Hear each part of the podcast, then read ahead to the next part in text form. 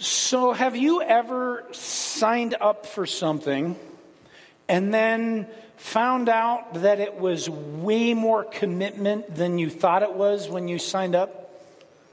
Anyone ever had that?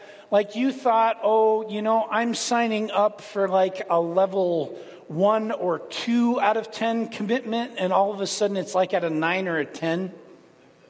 Um, when I first started in ministry um, 25 years ago, um, Kristen and I were living in Alameda, California. I was um, a part time youth pastor at a church in Hayward, and I was attending um, an activity for some um, area youth. Different churches had sent different kids together for this area youth activity, a retreat or something.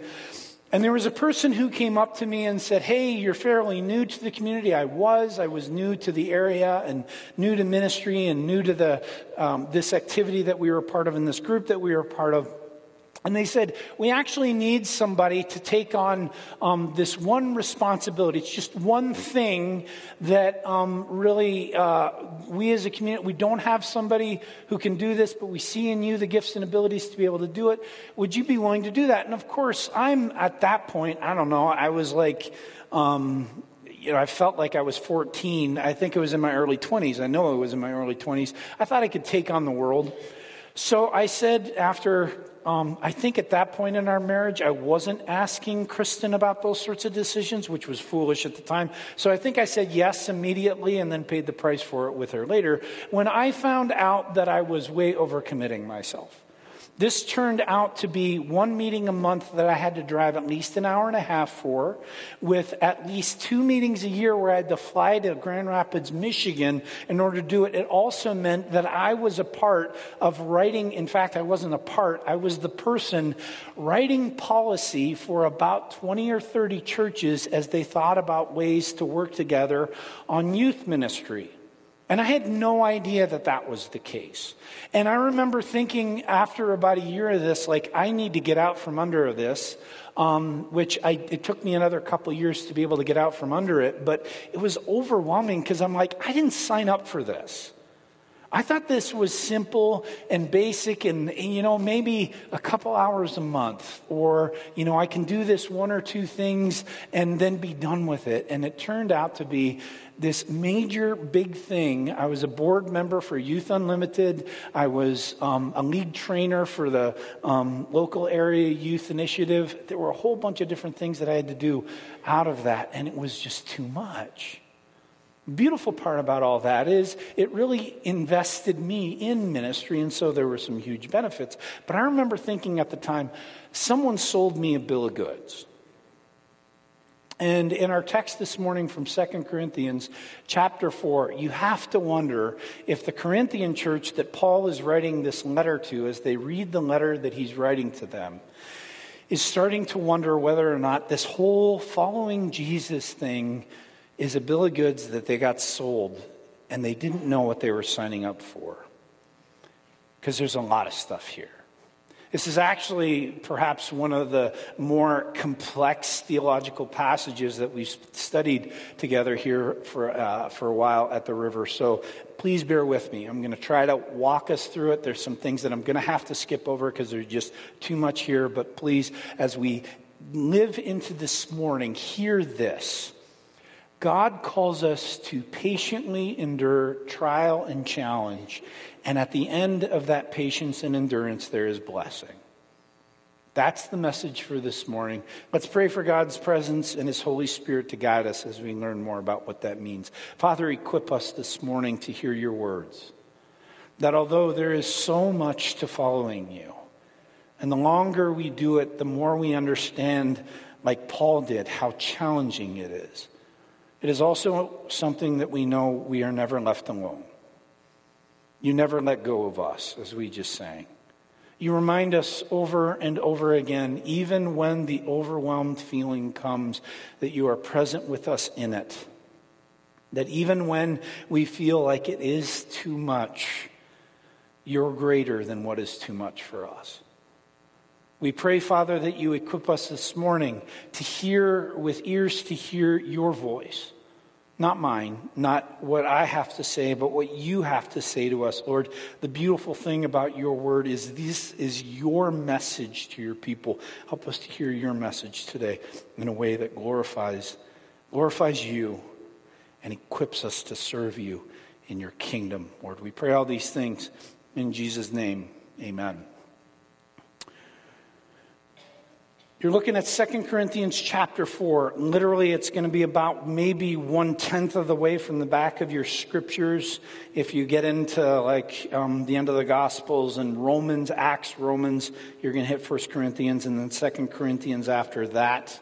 And we're looking at the entire chapter, chapter 4. It says this in the first six verses. Therefore, since through God's mercy we have this ministry, we do not lose heart. Rather, we have renounced secret and shameful ways. We do not use deception, nor do we distort the word of God. On the contrary, by setting forth the truth plainly, we commend ourselves to everyone's conscience in the sight of God. And even if our gospel is veiled, it is veiled to those who are perishing the God of this age has blind, blinded the minds of unbelievers so that they cannot see the light of the gospel that displays the glory of Christ, who is the image of God. For what we preach is not ourselves, but Jesus Christ as Lord, and ourselves as your servants for Jesus' sake. For God, who said, Let light shine out of darkness, made his light shine in our hearts to give us the light of the knowledge of God's glory displayed in the face of Christ. Okay, I read six verses of, of Scripture. How many of you are overwhelmed by that six verses just looking at it? There is so much here. This is heavy duty stuff. So I'm going to try to unpack just a couple things that we can grab onto here because literally to do this whole thing, you would be here for five or six hours and, and I'd lose you at about five minutes. Here's what we know. We know as we read the first beginning couple verses of that section that we start with God's mercy, right? It says, therefore, therefore, since through God's mercy, so therefore speaks to what was before. The greater glory of the new covenant is the previous section. We know that God has made promises to us, and that promise is that He has given us His mercy. If we know the grace of Jesus, we start with that. We have the mercy of Jesus Christ. That gives us the ministry of Christ. It says this then we have this ministry. So, because you know Jesus and you know his grace, you have a job. How many of you are in ministry? That's what we're hearing, right? It's all of us. You have been given ministry. So it's then the question to, for us to all explore what is it that God has given me, because I know the grace of Jesus, that I might live into his call in the world around me. So we have this ministry that we have been given by God, but how many of you are a little overwhelmed by ministry? That means you actually have to talk to people who don't know Jesus, right? It means you have to talk to people who have problems because not everyone that you talk to who you want to talk to about Jesus has a perfect life. What am I saying? No one has a perfect life. So as soon as you're into this ministry thing, you're into the mess. Okay, so we've been given the grace of God through His mercy. That means we have a job, but that job takes courage because it's challenging. And here's what it talks about in terms of the challenge. It says this um, in verse, the latter part of verse 2. On the contrary, by setting forth the truth plainly, we commend ourselves to everyone conscience in the sight of God. And even if our gospel is veiled, it is veiled to those who are perishing. So, grace of Jesus gives us ministry. Ministry takes courage, but even as you live out ministry, some people aren't going to get it. That's challenge, right? Hard stuff. because it means that you're not always going to be, quote unquote, successful in your ministry. Paul is putting in front of the church of Corinth and us that if you're going to follow Jesus, it's hard. It's hard. And if you don't know Jesus Christ this morning and you're in this room and you're trying to figure out this faith, I just want to be abundantly honest with you. It is the best life that you can ever know. God will transform you in ways that you can't think of or imagine. I am a testimony to a person who, without Jesus, I am nothing. And with Jesus, I have purpose and hope and life. But here's what I will also tell you following Jesus in my life is hard. And I think everyone who is in this room who really lives out the faith will tell you the same thing. And I don't want to sell you a bill of goods. I don't want you to sign up for something that all of a sudden it's, yay, Jesus, life is perfect. Everything's great. My bank account is fine. My relationships are whole and healthy. My marriage is flourishing. My kids are perfect and ideal. It's not going to work that way. That would be foolishness and it would be a lie for me to tell it to you. And unfortunately, we live in a world where there are other leaders of the faith who say that often. And I'm just telling you, following Jesus is going to be hard. So if you're not a believer, I want to talk to you afterwards about what it means to follow Jesus. But I'm, I'm going to be honest with you. Here's how hard it is, beginning at verse 7. It says this there. But we have this treasure, that's the mercy of God in Jesus Christ that gives us ministry, in jars of clay to show that this all surpassing power that we have, His grace, His love, is not from us. Okay? And here's your encouragement. Here's how wonderful the Christian life is. We are hard pressed on every side, but not crushed. We're perplexed, but not in despair. Persecuted, but we're not abandoned. Struck down, but not destroyed. We always carry around in our body the death of Jesus so that the life of Jesus may also be revealed in our body. For we who are alive are always being given over to death for Jesus' sake, so that his life may also be revealed in our mortal body. So then, death is at work in us, but life is at work in you. I'm going to be honest, this, if you're probably in especially a health and wealth church community, is not going to be their mission statement that they're going to tell you about. Because here's the promise, right? The promise is this that you are going to be hard pressed. Amen?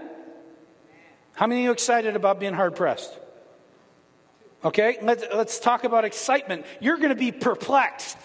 Yeah! We all good? Amen? Okay, you're going to be persecuted. Amen? Yippee! You're going to be, oh, here's the best one. You're going to get struck down. Come on, bring it. Kick me in the face, world. I'm not wanting to sell you a bill of goods because the scriptures doesn't. Following Jesus is hard because we have this beautiful grace of Jesus Christ. And if we carry this beautiful grace of Jesus Christ and we are able to do it in our own capacity, if we are strong and we are powerful and we bring all this beauty and life into the world only because of who we are, then how much of it is about Jesus? And that's what this passage is getting to. This passage is getting to there is no way to get to the beauty of the glorious grace of Jesus Christ and the power of God creatively to make all things new, to transform and redeem the entire planet. There is no way to get to that through me. Only if Christ is in me because I am a, jars of, a jar of clay. Let's think about that jar of clay for a moment. How many of you have a jar of clay in any way, shape, or form at your house? You have one? We have one. Are we, I don't know, do we still? Is that the one that Troy cracked at one point? There was a soccer ball incident that involved a cracked jar of clay in our house. But that's the point, right? You mess around with a jar of clay and things are not going to go well at some point. If you throw it around, if you jostle it, you might get a crack in it, a crack you have to repair. That's what God is saying to us that I am the one who holds you together. And without me, that jar of clay, when shattered, is useless. But with me, even though our jar of clay has a crack, I don't think we repaired that one, but if we were to repair it, it would still hold water. Still do exactly what it was supposed to do. It would still have the capacity to be exactly what God created it to be. And I have the capacity, even though sometimes I'm perplexed, even though I'm struck down, even though I'm destroyed. If Christ is the grace and love and power in my life, when the time comes, I can still be who He wants me to be, not because of who I am, but because of who He is. And here's the beautiful part about that. When I can live into full and complete dependence on God in the midst of it, the victory is even more full than it would be if it were simply easy. Let me give you an example. When I use these two phrases, what am I talking about? Last four in, first four out. What am I talking about? What is it? March Madness. Anybody know what March Madness is? NCAA basketball tournament. We are in February, which means we have that to look forward to, friends, and it is a good time. Which means that sometime in the middle of March, or actually it's right at the end of March, you will be able to, on a Thursday, take hooky from work and watch a whole bunch of basketball games if you are such a reprobate person. Or you can just simply see the highlights at the end of the day on ESPN. But if you watch those games, here's what's going to happen. There's going to be a couple games that are absolute blowouts. You know what a blowout is? When some team beats the other team by like 30 or 40 points, it's not even close.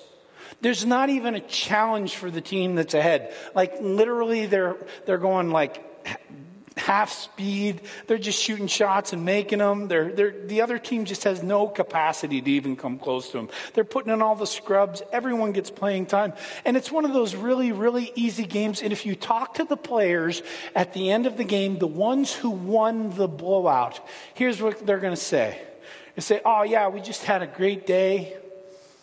I, you know, I just was really feeling it today. You know, we were a team that just came together and had, had strength and ability to be able to do it. And that's great. But then there's going to be the other games. There's going to be the buzzer beaters. You know what a buzzer beater is? A buzzer beater is when, like, literally with like three seconds left, one team is down by one, two points, and the other team comes down and launches a three pointer or gets that one layup or an amazing dunk or a pass or whatever. And at the end of the game, right as the clock goes to zero, the ball drops into the hoop, and the team that wins absolutely goes bananas. Who's looking forward to that? I am. I'm looking forward to that. That's a good time. But if you talk to the players who are in that sort of game, you're actually not going to be able to talk to them very easily. Because they're going to be overwhelmed with what just happened. They're going to have to have given everything as a team. Those folks who are in the blowout, yeah, they were going on half speed, they were going three quarter, and they were still able to nail it. But the team that's going on the buzzer beater, the only way that they're winning that game is they give absolutely everything. And in the last moment, the last second, the last thing, they get success. In some ways, I think God is setting us up for a life of buzzer beating. where we, in order to see his glory and beauty in the world around us, are going to have to give everything. We are going to be, what's the words? Hard pressed, perplexed, persecuted, struck down. Why? Because in him we won't be crushed. In Him, we won't be in despair. In Him, we know we're not abandoned. And in Him, we're not destroyed. And we have to hear those promises so that as we give, what does it say? Love the Lord your God with all. As we give our all, we realize that our all isn't even enough, but Christ is enough in us to take it to the place where at the end of it all, we know the victory of Jesus. Let's continue verse 13 through 15. It says this there. It is written, I believed, therefore I have spoken. Since we have that same spirit of faith, we also believe and therefore speak. Because we know that the one who raised the Lord Jesus from the dead will also raise us with Jesus and present us with you to himself. All this is for your benefit, so that the grace that is reaching more and more people may cause thanksgiving to overflow for the glory of God.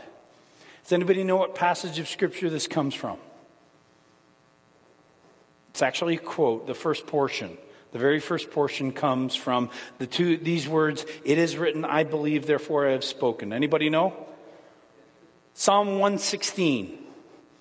Okay, but if you turn in your Bible and go back to Psalm 116, here's what you're going to, here's what you're going to read. That's a psalm of affliction. That, that's a psalm where things are hard, where somebody is what? They are hard pressed, they're perplexed, they're per- persecuted, they're, they're struck down. And yet, we hear here, I believed even in that so I speak. How many of you are having a hard time? How many of you have challenges? How many of you have burdens? How many of you, in some way, shape, or form, are afflicted? I'm there. I'm in that place. And because I believe, even in that moment of affliction, just like in 116, uh, Psalm 116, I speak. And what do I speak? I speak of the ministry of Christ that I have been given through his grace. I speak of even though I am the beat down one, even though this is challenging, even though this hurts, through Jesus and his life, the death that I experience in my brokenness and my sin and my pain is overwhelmed by his grace and transforms so that the world can see Christ's life in me because if they see my power, they're missing it. But if they see Jesus' power, they're catching on to the real thing. Again, I don't want to sell you a bill of goods. The only reason that any of us in this room can experience the beauty of life, the power of God, the blessing of, his, of, of the way that His Holy Spirit works in us is through His grace. The only way that I say anything of value to you this morning is through the grace and spirit and the presence of Jesus Christ. It's the only way that we experience this. We're going to conclude this passage. Again, there's so much here. I could spend so much time, and my brain's just all over the place. But real quick, I'm, just take a second. An elder reminded me of this week. Um, they said to me, sometimes you need to let people know what's going on in your brain so that when you're, you're preaching, they're not overwhelmed by, by what you're saying and how you're doing. Here's something that you need to know. When I'm preaching up here about a passage like this that is so theologically deep and complex, I want to speak to those of you who are, we'll, we'll call it mature in your faith. You know much about who God is. You know His grace. You've been walking with Him for 50 or 60 years. And I want to give you new truth. But I also want to speak to those in this room who are here who perhaps are hearing a gospel message for the first time. They're hearing about this Jesus for uh, the first time in their lives, I want to speak to young children and who are in our midst who are trying to figure out who this Jesus is. There's this tension that we live in when I, when I preach and when I try to give a message to you. There's a whole bunch of different types of folks in this room. And there's sometimes I hope that you're going to be able to hear things where you're at. Basically, what the elder, elder said to me this week, he said, Sometimes you need to let people know how the sausage is made. I'm just letting you know, this is how the sausage is made. I have to live into preaching to a whole bunch of different people. Let's close this passage with that sort of understanding. Hopefully, God, through His Spirit, will give you truth that will bless you and encourage you. Verse 16 says this Therefore, we do not lose heart. Though outwardly we are wasting away, yet inwardly we are being renewed by day by day. For our light and momentary troubles are achieving for us an eternal glory that far outweighs them all. So we fix our eyes not on what is seen, but what is unseen. Since what is seen is temporary, but what is unseen is eternal. Now, what's interesting about this little section is it contains perhaps one of those insensitive comments that in our present day culture we would, we would say, Boy, that's pretty insensitive, Paul. He says this He says, um, For our light and momentary troubles are achieving for us an eternal glory that far outweighs them all. Who has had somebody in their life in the last month who means something to them who has died? Who has had that? Who, right now, somewhere in their life, is dealing with someone, maybe their own cancer? Somebody? How many of you are in a relationship or you have a relationship somewhere in your life that is hard, challenging, or maybe even broken? Okay, friends, you know, no big deal. Light momentary troubles. It's all right. Don't worry about it. Cancer ain't no thing. Death, no big deal. Right? Insensitive, right? If I were if I were to do that to someone, if I went up to Virginia and said something like that right now, that would be pastoral malpractice. Because we don't experience that. Each of our troubles are these big things, challenging things, hard things, right? But that's dependent on where our eyes are set. See, I know Virginia. I know Virginia. And Virginia, although it is hard right now, Virginia's view is a whole lot more eternal than it was a week and a half ago, two weeks ago. All of a sudden, her view is shifted. Yeah, this is hard now, but I know it's almost at an end. For those of you who are walking through the challenge of cancer and the burden of broken relationships, yeah, I get it. It is hard, but God calls us to fix our eyes on the other things that are ahead for us the eternal beauty, the glory of God. Okay? Let's say, let's say that um, I wanted to draw a map of time. How we have uh, Frank. Frank, where are you? How old are you, buddy?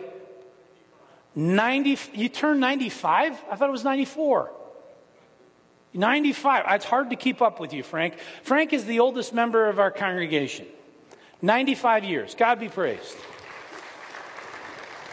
I want to do a timeline of history really quick up here on stage. Okay, in the big scheme, we'll just say since. Um, Christ came. And let's say that 2,000 years around is from there to there. One stage to the end of the stage. How much of that is 95 years? Frank, it's awesome. How, many, how much of that is 95 years? I'm going to trip over myself here. This. Okay? Now, is that how old the world is? No. Even if you're a young earth creationist, which is possible, you have to add another four to 8,000 years before Christ created the world. If you are an evolutionist, where Christ has designed things, God has designed things, evolution goes back millions, even billions of years. Again, 95.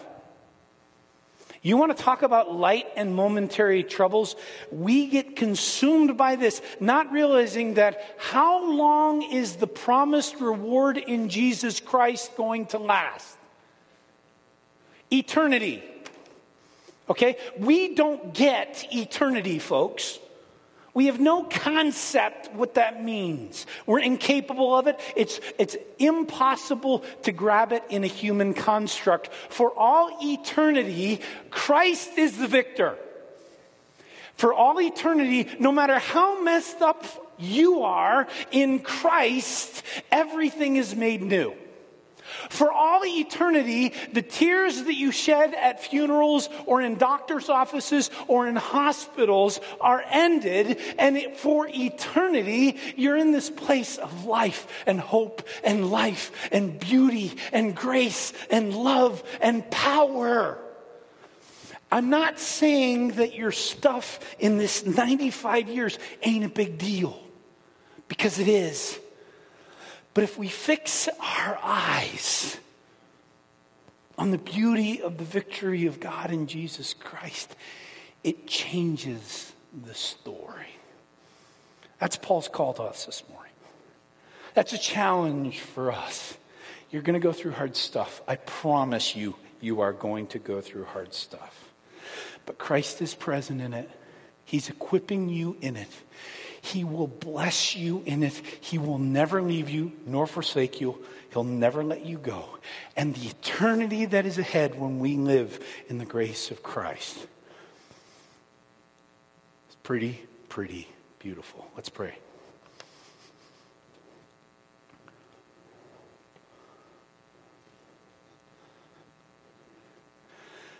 Equip me, O God.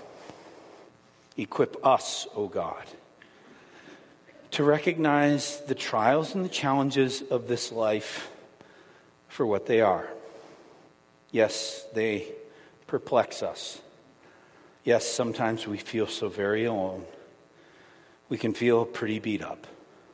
But what we also know, O oh God, is that you will never leave us nor forsake us. Even when we experience the consequence of sin and death in our life, we know that your life is present in us.